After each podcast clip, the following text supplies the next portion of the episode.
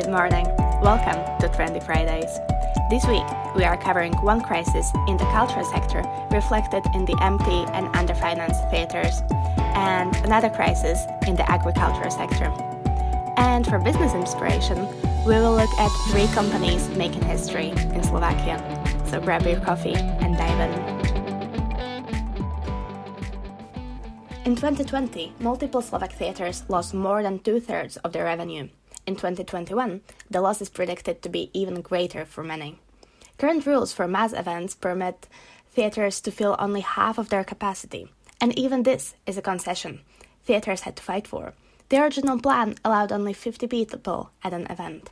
Only small, independent groups would survive these restrictions.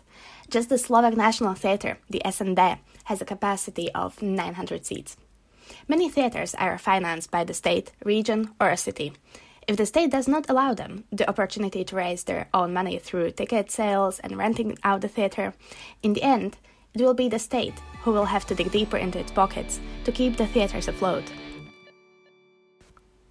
The Slovak Food Chamber has pointed out Slovakia holds the last place in food production in Europe and has expressed worries that the EU Common Agriculture Policy Strategic Plan for years 2023 to 2027 will only deepen this crisis. First, Let's take a look at pig farming. The pork industry is threatened by low labor costs, African swine fever, international competition, and insufficient support. Breeders, processing plants, sellers, and even the state agree that they would like to see the local pig industry grow. Yet the share of pork in shops is only at 20%, and farms are closing. Then there's poultry farming. Although the situation is dire in terms of rising feed prices and the occurrence of bird flu, farmers are talking about increased profits and setting up new farms following the latest trend, which is free range egg laying hens. And finally, there's dairy farming. The Slovak Association of Primary Milk Producers says they cannot sustain the current raw cow milk production and employment without support from the state. The milk production in Slovakia is on the decline due to the falling numbers of animals, now about 4,000 a year. The loss of these cows means the loss of milk for 170,000 people. Out of the box thinkers and environmentally friendly breakthrough solutions. We have them in Slovakia too. Here are some of our local luminaries. So, first of all, we have the Vaillant Group, a leading German company in hot water, heating, and cooling solutions, which has announced that they are going to invest 120 million euros into building a new modern factory, heat pump world Senice. Air source heat pumps are a popular renewable energy solution for heating homes.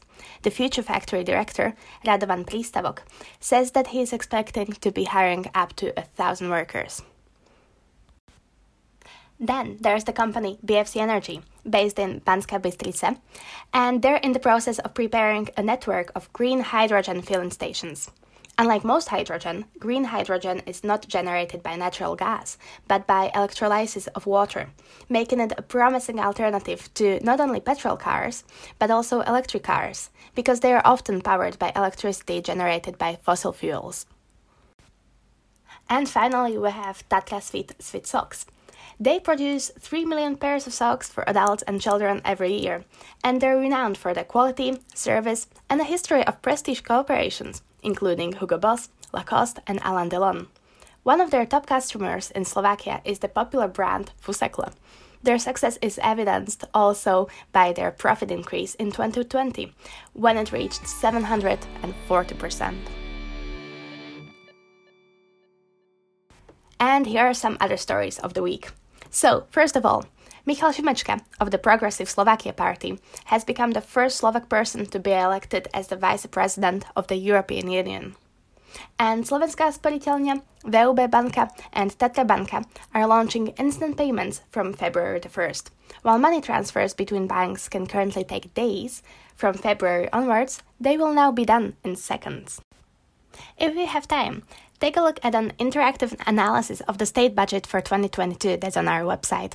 The healthcare sector is set to get 411 million euros more than last year, counting with an increased number of nursing staff and pay valorization, for example.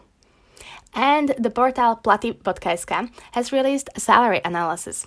The lowest earning tenth of the population finds less than 800 euros on their payslip, while the payslip of the highest earning tenth shows more than 2,450 euros of gross income.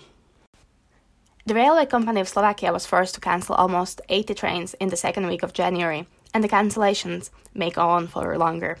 The pandemic has exacerbated train driver shortages. The work is hard and unattractive for young people, and the wages are low compared to other countries like the Czech Republic. And that would be it for the week. Thank you for listening. My name is Simin Borowska, and I'll see you next week.